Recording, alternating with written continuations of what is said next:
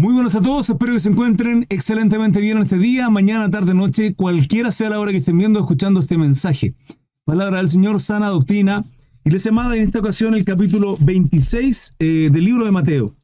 Probablemente deje en dos o incluso podría ser hasta tres eh, estudios bíblicos, básicamente porque se extendió por más de tres horas este capítulo. Probablemente sea así también el capítulo 27 y el 28, que son los dos faltantes de este libro, este Evangelio puesto, que tiene mucha enseñanza, mucha lectura y fue una bendición. Espero que sea también para ustedes, aquellos que me vean en diferido. Recuerden estudios bíblicos a diario, 21 a 15, horario en Chile, en todas las plataformas, Instagram, TikTok, Facebook y YouTube. El Señor los bendiga. En el nombre del Padre, Hijo y Espíritu Santo, decimos amén. Cuando hubo acabado Jesús todas estas palabras, dijo a sus discípulos. ¿Cuáles palabras?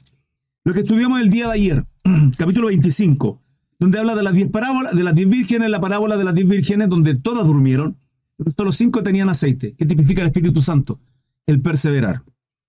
Luego la parábola de los talentos, en el cual nos muestra la palabra que Dios nos pedirá cuenta de aquello que ha depositado en nosotros, de la enseñanza, del conocimiento de la palabra y, qué estamos haciendo con ello, de las bendiciones que Dios ha puesto en nuestra vida. somos de bendición para el resto en términos de todo, no en lo material, no en lo económico, sino en todo en lo material, en lo económico, en palabra, en ánimo, en ayuda, en, todo. El que tenía cinco talentos, el que tenía dos, no importa el número, porque el que tenía uno pudo haberlo multiplicado y lo guardó. ¿Qué estamos haciendo nosotros? Cuidado con ello. Luego, continuamos con el juicio de las naciones. Eh, y ahí tiene que ver con con el juicio de la venida de nuestro Señor Jesucristo cuando venga con sus santos ángeles, nosotros, hermano, porque del arrebatamiento, que ya lo estudiamos Mateo 24, seremos arrebatados lógicamente con el Señor en las nubes e iremos a las bodas del Cordero. Dicho todo eso anterior, que fue un discurso larguísimo, viene nuestro Señor hablando de todos los capítulos para atrás. Lo digo porque no sé si usted tiene una Biblia, pero está en rojo. Cuando está en rojo, es Jesucristo hablando. Luego viene esto. Cuando hubo acabado Jesús todas estas palabras, dijo a sus discípulos, ¿sabéis que dentro de dos días se celebra la Pascua? Y el Hijo del Hombre será entregado para ser crucificado. Ciertamente muchos de ustedes participan a diario y, eh, y he mencionado muchas de las cosas que hoy día estaré mencionando y que no sé si abarcaré todo el capítulo 26, Probablemente no, porque es bastante extenso. De hecho, el 27 y el 28 igual. Bastante extenso. No creo que lo abarque en este domingo, que es la continuación, lunes, martes, y creo que estaremos terminando, Mateo, creo que miércoles, por ahí, probablemente. Pero la Pascua, ¿qué es la Pascua? La Pascua, hermanos amados, es una de las una fiesta bíblica, una de las fiestas bíblicas que celebra el pueblo hebreo, ¿sí? pueblo judío. Esto trasciende en la historia, en el tiempo en que el pueblo judío, el pueblo hebreo, linaje hebreo, estaba, estaba siendo oprimido por, por los egiptos, por los egipcios, por parte del rey o faraón. Ahora, ¿cómo llegaron ahí? Llegaron por la historia de José, donde José es vendido por su hermano finalmente a Egipto y ahí transcurren los años, vienen las siete vacas gordas, las siete vacas flacas, que conocen la historia o no, tal vez la abordaremos en algún momento, y van a buscar alimento a Egipto, donde José es puesto en un lugar de honor y privilegio ahí en Egipcio. Y José lo preserva para mucho pueblo, que vale decir sus hijos, o sea, sus hermanos, ¿sí? el pueblo de Dios, sus hijos. Y ahí comienza toda esa historia. Lógicamente pasa, los, pasa el tiempo, el faraón muere, aparece otro gobernante, pasan los años y finalmente empieza a crecer en gran número el pueblo hebreo. Se fortalece. En tierra de los enemigos es alimentado, es fortalecido. Ahí Dios lo cobija, pero empieza a haber un conflicto. ¿Y qué ocurre? Que finalmente empieza la opresión sobre el pueblo hebreo. Tienen que salir de ahí.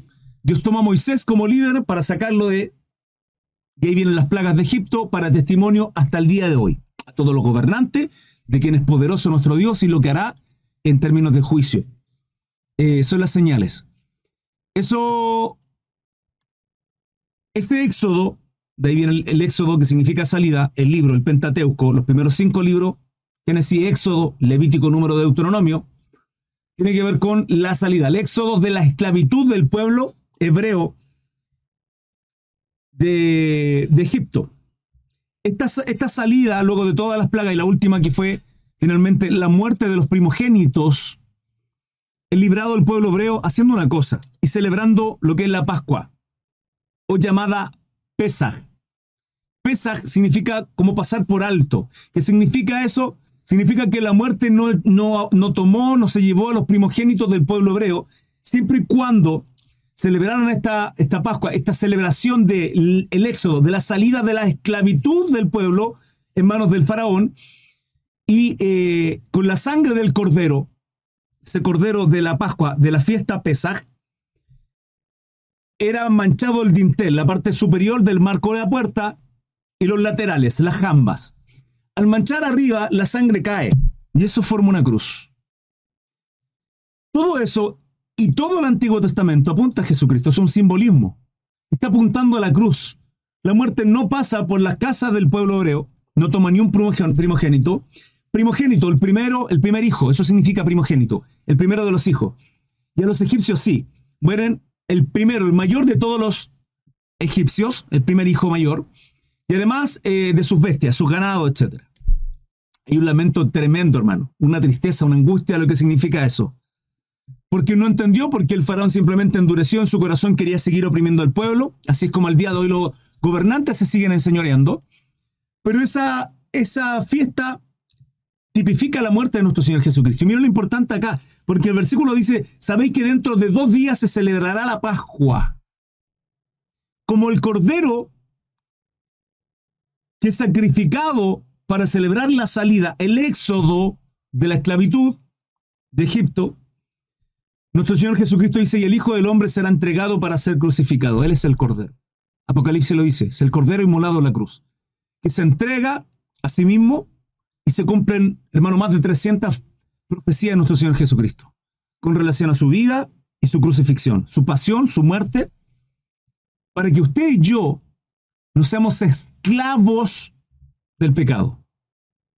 Tenemos una libertad, una salida, tenemos un éxodo, nuestro propio éxodo del pecado por causa de aquel cordero que en la cruz fue entregado. ¿Se entiende esa revelación, hermano? Espero que la entienda que creo que no la entendemos. Por eso regaba al Señor en un principio, Padre, danos la revelación para comprender lo que Cristo hizo en la cruz, porque creo que no la entendemos. Entonces los principales sacerdotes, los escribas, los principales, el Sanedrín, hermano, los principales de los principales estaban a la cabeza liderando todo el pueblo.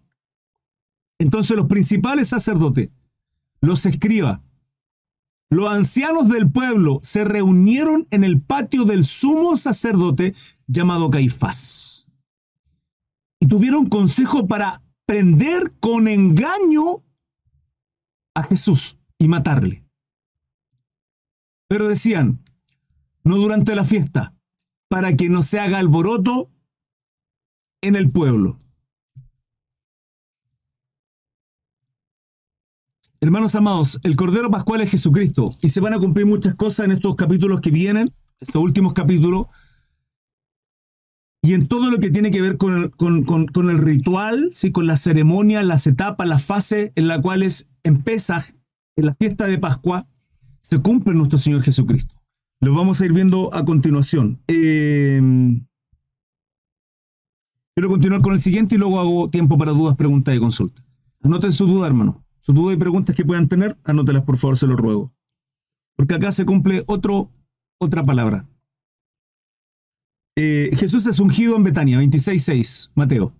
Dice, estando Jesús en Betania, en casa de Simón el leproso, vino a él una mujer con un vaso de alabastro, de perfume de gran precio, y lo derramó sobre la cabeza de él estando sentado a la mesa que entender una cosa, lo he mencionado en muchas ocasiones tú también, pero para aquellos nuevitos, hermanos, por amor a ustedes, el frasco de alabastro, el perfume de nardo, era un perfume muy costoso, muy costoso. Se dice que equivalía a un salario de 12 meses, vale decir, un salario de una persona de todo un año. El valor era muy costoso, tremendamente alto. Dice, y derramó este perfume de perfume de nardo sobre la cabeza de él estando sentado a la mesa. Lo que está haciendo ahí es ungirle. Es ungir al rey de reyes, es ungir al sumo sacerdote. Como son ungidos, hermanos, los sacerdotes, los reyes en el Antiguo Testamento, acá se está cumpliendo otra profecía más en nuestro Señor Jesucristo. Pero fíjense que aquí lo importante es el ungimiento de nuestro Señor, en la acción, lo que está ocurriendo ahí, y lo que viene a continuación, porque dice una mujer, atento a ello. 8. Al ver esto, los discípulos se enojaron, al ver esto, los discípulos se enojaron diciendo, ¿para qué es este desperdicio? Digo, ¿dónde está nuestro corazón, hermano? ¿Qué es más importante que adorar, glorificar a nuestro Señor Jesucristo? ¿Qué tiene tanto precio como para no entender sus discípulos, hermano? No, no, menciona quién es. Ciertamente, ahí el primero entre los todos era eh, Judas Iscariote. Pero dicen los discípulos. ¿Qué no entienden? ¿Qué no entendieron? Y se lo he dicho ciertamente, hasta cuando el Señor resucita y se les presenta durante 40 días, no comprenden todo lo que Él les revelaba, todo lo que Él les decía constantemente, hermano, estaban completamente ciegos. A pesar de que en parte tenían la revelación de quién era Jesucristo, lo menciono, hermano, cuando el Señor alimenta a 5.000 personas, solo contando los hombres, más sus mujeres, más sus hijos, 15.000, en parte baja. Y luego viene la alimentación de los 4.000, y ellos dicen, ¿de dónde sacaremos para alimentar estos 4.000? Hermanos, digo, ¿acaso nos vieron la alimentación de los 5.000? Como para no entender que el Señor puede hacer milagros, que era, Él era nuestro Dios, Él es nuestro Dios, que Él era el Mesías, el ungido, y que en su diestra estaba todo.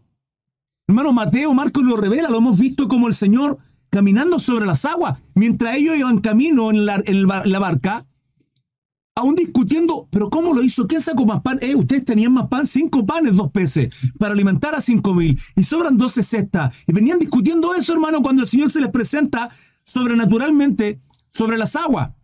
Ahí hay otra profecía que es lo que está en Daniel, que ya lo estudiamos. Quienes están con nosotros día tras día, los devocionales saben de lo que hablo. Mañana subo el, primer resumen de los 12 capítulos de Daniel, mañana sábado. Posteriormente el domingo la, la segunda parte. No se lo pierdan. No se lo pierdan. Y si quieren estudiar cada uno de los capítulos, también están en mi canal de YouTube. He mencionado esta acción que ocurre con nuestro Señor Jesucristo en el libro de Daniel. Mientras discutían eso, hermano, vino la alimentación de los cuatro mil y aún así no entienden. Digo, hermano, ¿qué revelación tenemos que tener para entender que toda nuestra vida es para nuestro Dios? que tenemos que consagrarnos absolutamente al Señor. ¿Qué hay en nuestro corazón de un costo, de un valor tan enorme, tan grande? ¿Cuál es la idolatría de nuestro corazón? Que lo estamos poniendo sobre nuestro Señor. Los discípulos se enojaron diciendo, ¿para qué es este desperdicio? A ella no le importó. No le importó el dinero, no le importó el costo de este perfume. Lo que hizo es adorar. Es adorar. Y lo precioso, hermano, es que fue una sierva del Señor. Miren si no es el lindo eso, hermano. Porque no podía haber, porque esto podía haberse vendido a gran precio y haberse dado a los pobres. Sí, ciertamente. Pero miren lo que pasa con el Señor, lo que le responde. Entonces hasta el 13. Y entendiéndolo Jesús, les dijo, ¿por qué molestáis a esta mujer? Pues ha hecho conmigo una buena obra, dice. Porque siempre tendréis pobres con vosotros, pero a mí no siempre me tendréis. La profundidad, la revelación que hay acá, hermano, aún ellos siguen sin entenderlo. Aun cuando, hermano Cris, pero ellos a lo mejor no sabían. Hermano, venimos capítulo tras capítulo donde el Señor les viene anunciando su muerte. Capítulo tras capítulo. Comienza a anunciarles su muerte constantemente el Señor. No es algo nuevo. No era algo nuevo para ellos el entender de que Jesús no iba a estar con ellos eternamente. No es algo nuevo. No es algo nuevo para entender usted que su familia, su gente, sus hijos no son eternos. Abrácelo, ámelo, disfrutemos la vida. Aprovechemos este regalo maravilloso, el milagro de la vida que Dios nos concede poder abrazar a aquellos que amamos. Porque siempre tendréis pobres con vosotros, pero a mí no siempre me tendréis. 12. Porque al derramar este perfume sobre mi cuerpo lo ha hecho a fin de prepararme para la sepultura.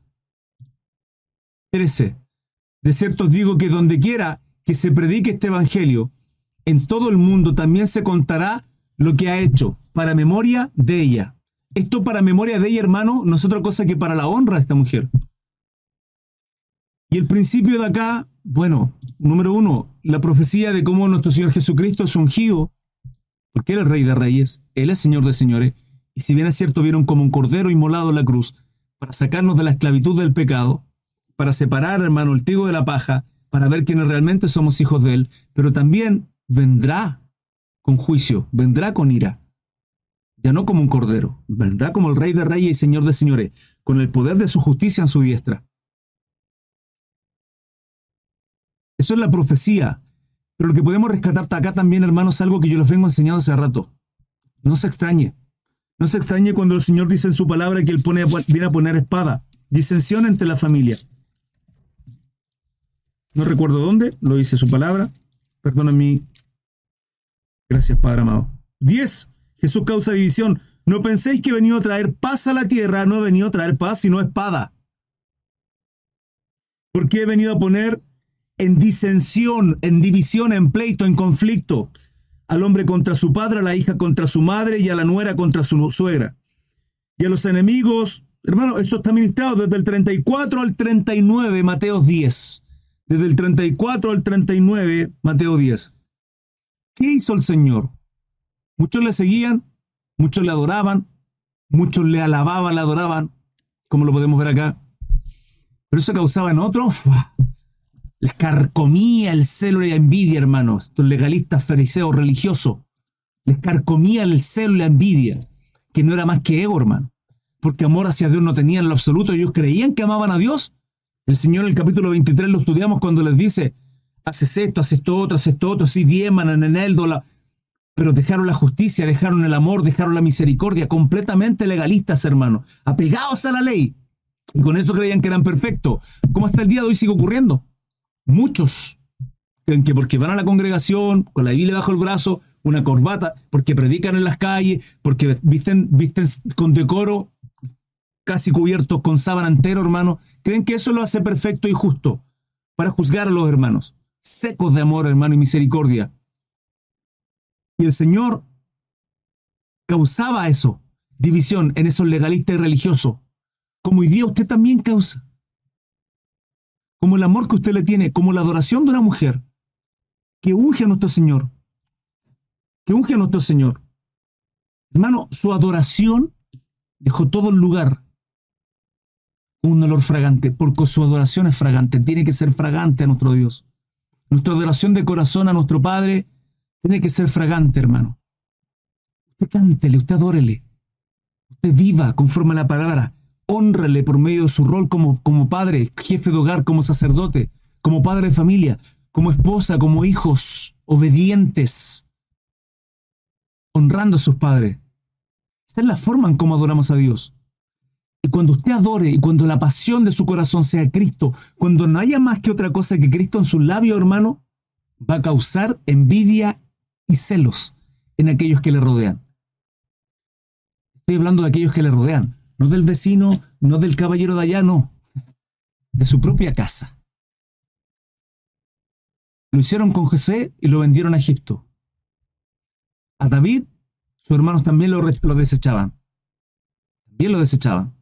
Soberbio, hermano, altivo. A nuestro Señor Jesucristo quisieron, quisieron lo suyo, no lo recibieron y lo crucificaron. ¿Qué espera usted, hermano? Que le coloquen alfombra roja y lo reciban con aplauso y honra. La gloria sea para nuestro Señor pero que no le llame la atención si en su congregación, si en su familia, en su hogar, es motivo y causa de división. Porque lo que usted tiene, la luz que usted, que usted tiene en lo espiritual, que es la gloria de nuestro Dios, la unción que Él deposita en nosotros, molesta a salud, hermano. Le han puesto un foco de frente fuertemente a su cara, molesta, ¿no? Sí les molesta a los demonios. La luz. Pero una luz no se esconde. Una luz lo ilumina todo. Usted tiene que ser de bendición. No detenga su adoración a Dios. Hermanos, dudas, preguntas, consulta. Les leo, estoy a su servicio. Eh, Judas ofrece entregar a Jesús. Entonces, uno de los doce, que se llamaba Judas Iscariote, fíjense, aquí sí he mencionado Judas. Aquí sí he mencionado Judas. Fue uno de los principales sacerdotes. Fue a uno de los principales sacerdotes, ¿sí? 15. Y les dijo, ¿qué me queréis dar y yo os lo entregaré. Y ellos le asignaron 30 piezas de plata. Y desde entonces buscaba oportunidad para entregarle. Se hace manifiesto el corazón de Judá, lo que hay en su corazón, que no era otra cosa más que el dinero. Hermanos, se hace manifiesto tarde que temprano, tarde que temprano. Se da, va a salir a la luz tarde que temprano. Lo que hay en los corazones de las personas, si es Cristo realmente, si es gratitud, si es dinero, si lo que buscan es eso, fama, honra, aplauso, o realmente es un corazón de sincero de, gratitud al Señor. Tarde o temprano, hermano. Tarde o temprano. Así que que no le extrañe que de pronto algunos se aparten, se apartaron porque no eran de nosotros, ciertamente. No hay otro motivo. No le voy a dar más énfasis a esto, hermano. 17. Eh, institución de la Cena del Señor. Acá yo creo que van a salir algunos de, algunas preguntas. Espero que sea así. Probablemente, por eso quiero detenerme acá. El primer día de la fiesta de los panes sin levadura, Mateo 26, 17. La fiesta de los panes sin levadura era una fiesta previa, una festividad previa a eh, Pascua, por cierto. El, primer día de la fiesta de los panes sin levadura, vinieron los discípulos a Jesús diciendo, diciéndole, ¿dónde quieres que preparemos para que coman la Pascua? Y él le dijo, id a la ciudad de cierto hombre y decidle, el maestro dice, mi tiempo está cerca. En tu casa celebraré la Pascua con mis discípulos. Y los discípulos hicieron como Jesús les mandó y prepararon la Pascua. Cuando llegó la noche, se sentó a la mesa con los doce. Estos eran sus apóstoles. Nótese, están los doce acá. ¿Sí? Los doce que él, convocó, los doce aquellos que preparó, discipuló, exhortó, corrigió, envió.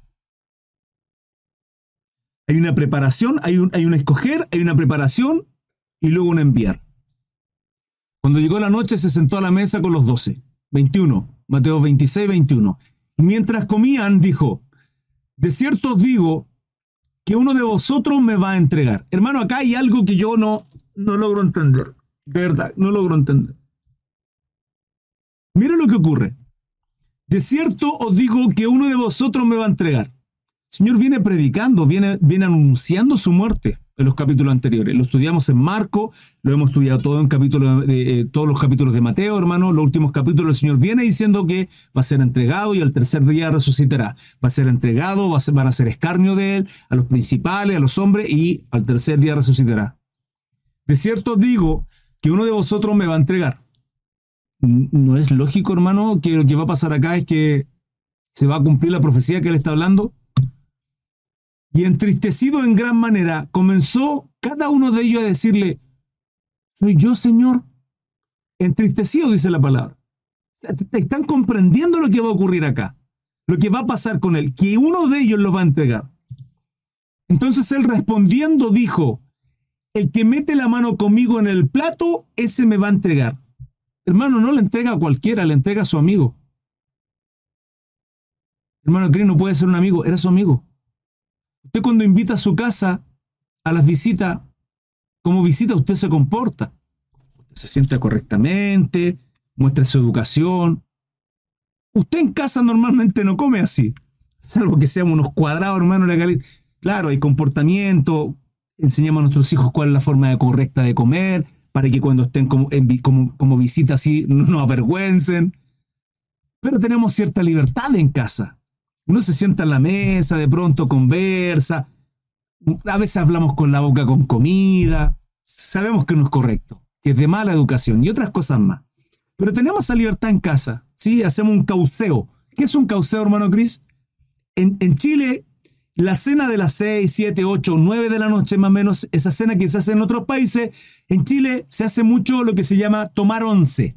Tomar once es comer pan con, con algo. Ese algo es huevo, tomate, palta, aguacate, hermano, muchas cosas. Y una taza de té, o una taza de café, o a veces una taza de té con leche, qué sé yo. Otra ocasiones de pronto en el verano, una bebida, un jugo, algo ladito, sí, eso es tomar once. Si usted hace un cauceo, ¿sí? algo tomatito picado, con, con, con ajo, con ají o con quesito, qué sé yo. Lo deja en medio de la mesa. A su esposa, a sus hijos, sacamos de ahí mismo todo. ¿Qué estamos repartiendo en plato?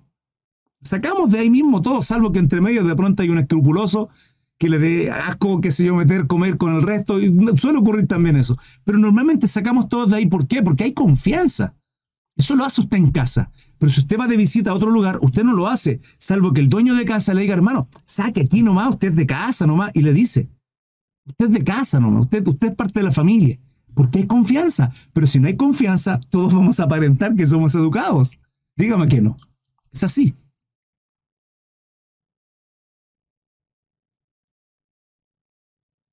Y su amigo la entrega. Hay entre líneas que tiene la palabra. Hay una entrelínea, hermano. Que si no entendemos las cosas, si no, si no, si no nos detenemos a meditar la profundidad de lo que dice la palabra, y si ciertamente nuestro Abba no nos da la revelación, por muchos motivos, aunque, aunque esto incluso muchos de pronto no lo entiendan, el motivo del por qué de pronto Dios no nos entrega mayores revelaciones, hermanos, es porque somos soberbios, porque somos altivos. Y producto de esa soberbia nos podemos apartar. Y como Dios conoce nuestros pensamientos y nuestro corazón, los tiempos y las sazones, Él nos permite encontrar ese entendimiento hasta cierto punto. Y cuando usted logra entender en su corazón realmente, no autoengañándose de que a mayor conocimiento, más humillado, más humillado y más la gloria a Él, y Dios sabe que es así, ahí le entregará más conocimiento. No le va a entregar una bendición que para usted no va a ser de bendición, al contrario, va a ser una maldición. No se la va a entregar. Yo he puesto esta ilustración en muchas ocasiones. Si yo tuviese todo el dinero del mundo y me dijo, hermano, el Jordano es vuelto loco por los motores. Ese loco estuerca todo el día, le encantan los vehículos, camiones sobre todo. No es maduro, no tiene el conocimiento. Hace poco está aprendiendo a manejar, de hecho, automático recién. Yo le, compraría un Ferrari, un Porsche, esos autos que a él le encanta y le llaman tanto la atención. Por supuesto que no. Porque con su irresponsabilidad, hermano, y no saber, se va a matar a la esquina. Va a salir a 100 kilómetros por hora en 3 segundos y se va a matar. Entonces, por eso es el motivo del por qué de pronto Dios tiene que, tenemos que pasar por proceso para comprender muchas cosas y ser capacitado. Y en el término del conocimiento, la palabra mayor aún. Si hay dos cosas que son difíciles, dos cosas que son tremendamente compleja. Es el leer la Biblia y es el orar. Pero si hay una o la otra en la cual, entre comillas, las huestes demoníacas van a querer o, permitirán de alguna manera más, es el que usted lea la Biblia, más que orar. ¿Por qué? Porque si usted lee la Biblia, puede haber soberbia en usted, porque es conocimiento. Y se va a querer engrandecer y glorificar.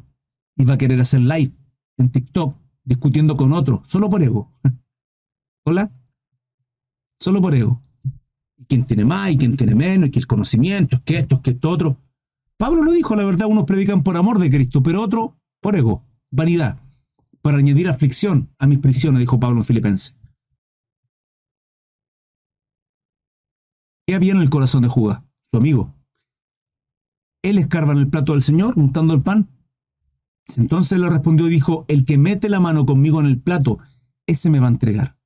No le llame la atención, hermano. Lo leímos en Mateo 24, que los de su casa le entreguen, cuando ahora venga la persecución de la iglesia. Viernes 15 de diciembre, 22 con 21, en Santiago de Chile. Vendrá la persecución de la iglesia, hermano. los mejores tiempos no están por venir. Los mejores tiempos no están por venir. Vienen tiempos difíciles de persecución a la iglesia. No soy ni profeta ni hijo de profeta. Necesito palabra. Mateo 24, lo estudiamos el domingo y el lunes. Nuestro Señor Jesucristo, nuestro Maestro lo dijo. Nos perseguirán. Nuestra adoración será una envidia para muchos. Lo vimos en los versículos anteriores, con el frasco de alabastro. Él vino a poner espada, disensión. La luz le molestará a los demonios que hay alrededor, porque habitamos en lugares celestes, hermanos. No somos solo, somos solo cuerpo, no somos solo alma, somos espíritu. Y en el Padre somos uno en Cristo Jesús. Su Espíritu Santo mora en nosotros. Y la gloria del Padre está en usted. Yo no sé cómo tendrá su luz.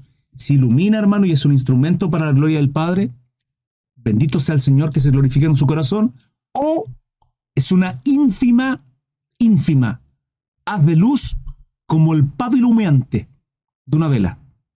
Y cuando te la apago y comienza esa, esa, punta de la llama, de la mecha prendía, que no, no ilumina, solo humea. La promesa es, no quebraré la caña cascada, ni apagaré el pábilo que humea. Por eso Pablo le dice al joven Timoteo, aviva, aviva el fuego, el don de la llama que hay en ti. Hermano, haga eso, conságrese, no es tiempo para estar durmiendo. Iglesia, despertemos, obremos, santifiquémonos. 24. A la verdad el Hijo del Hombre va según está escrito de él. Mas hay de aquel hombre por quien el Hijo del Hombre es entregado. Bueno le fuera a ese hombre no haber nacido.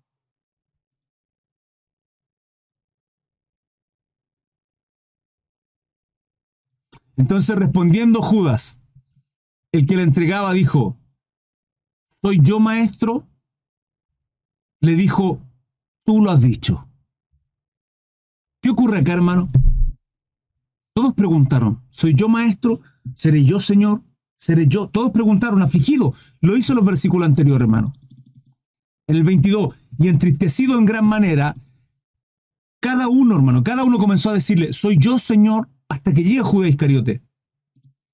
Entonces respondiendo Judas, el que le entregaba, dijo, ¿soy yo maestro? Le dijo, tú lo has dicho. Claro, si era él el que estaba untando su pan en el cuenco, en el, en el plato de nuestro Señor Jesucristo. Y él le dice, ¿seré yo? ¿Qué ocurre acá? ¿Qué ocurre con el resto? No lo dice la palabra. ¿Usted cree que Judas continúa ahí sentado? Yo en lo personal considero que no. Yo creo que no. Yo creo que fue descubierto. No lo dice la palabra, insisto. Pero vamos a ver más adelante algo que muestra una señal de que posiblemente pudo haber ocurrido con Judas. Hermano, quedarse ahí mientras dice, ¿seré yo Señor? Judas, tú lo has dicho. ¿Qué hace el resto? ¿No le cuestiona? ¿Qué hace él? ¿Yo? ¿En serio yo? Y, hermano, el ambiente se puede cortar de lo espeso que se pone. ¿Qué ocurre ahí? No lo dice la palabra, hermano. Yo creo que se va. Yo creo que se levanta y se va. Vamos a verlo más adelante el por qué. Desconozco. Luego partícipe de su, de su comentario igual. Y mientras comían, tomó Jesús el pan y bendijo. Y lo partió.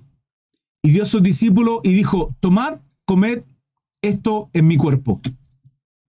Tomando la copa y habiendo dado gracia, les dio diciendo, bebed de ellas todos porque esto es mi sangre del nuevo pacto.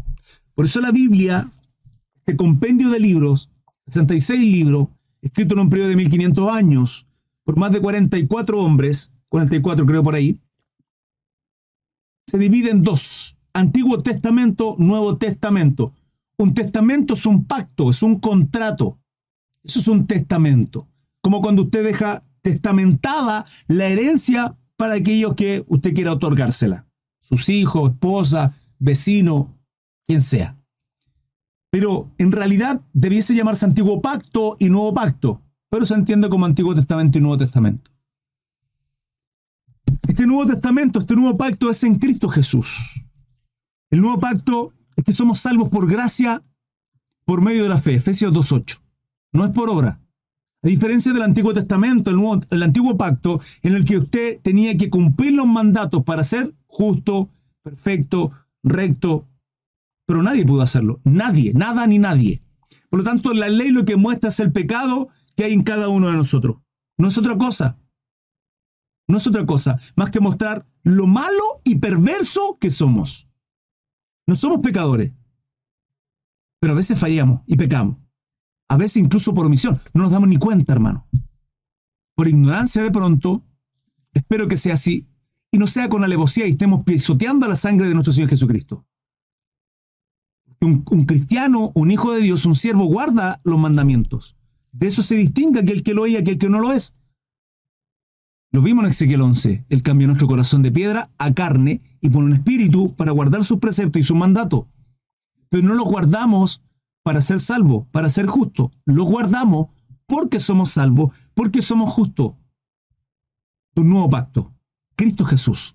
Él es el nuevo pacto. Su sangre nos libertó en la cruz como el Cordero en Pesach, el Cordero en Pascua nos libertó de la esclavitud del pecado. Ya no somos esclavos del pecado.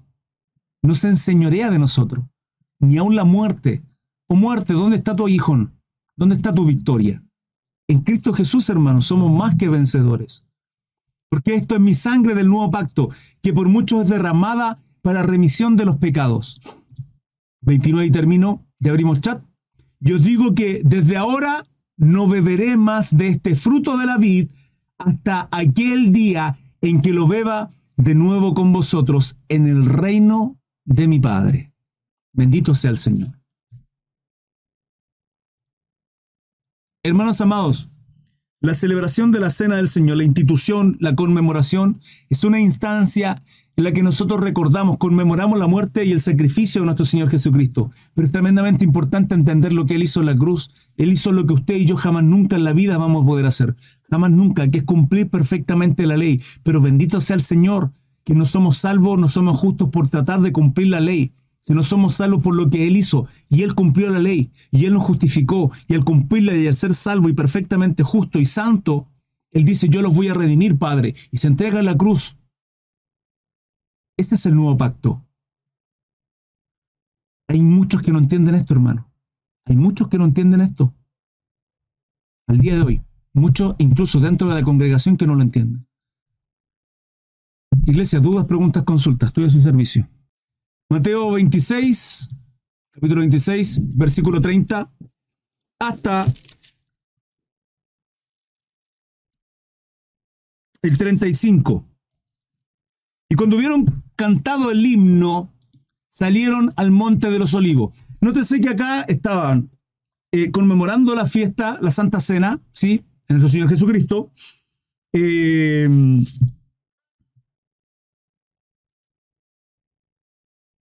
Y ocurre eso con Judas, ¿sí? Que dice, seré yo maestro, tú lo has dicho, lo dice el Señor Jesucristo. De ahí propuse eh, la pregunta, ¿qué habrá hecho Judas? ¿Se paró, se fue? ¿Estuvo ahí incómodo la situación? ¿Cómo fue? Y luego viene esto, dice, y cuando hubieron cantado el, el himno, salieron al monte de los olivos.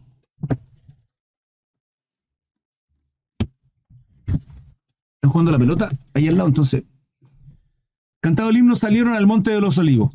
¿Judas ya iba con ellos o ya se había apartado? ¿Se apartó o seguía con él? No lo sé, no lo sé. Entonces Jesús les dijo, todos vosotros os escandalizaréis de mí esta noche, porque escrito está, herirá al pastor y las ovejas del rebaño serán dispersas o dispersadas. Herirá al pastor y las ovejas del, del rebaño serán dispersadas. Esto es el versículo 31. Zacarías. Zacarías 13:7. Otra profecía que se cumple en nuestro Señor Jesucristo. 32 se cumple eh, lo descrito en Mateo 28. Pero después que haya resucitado, iré delante de vosotros a Galilea.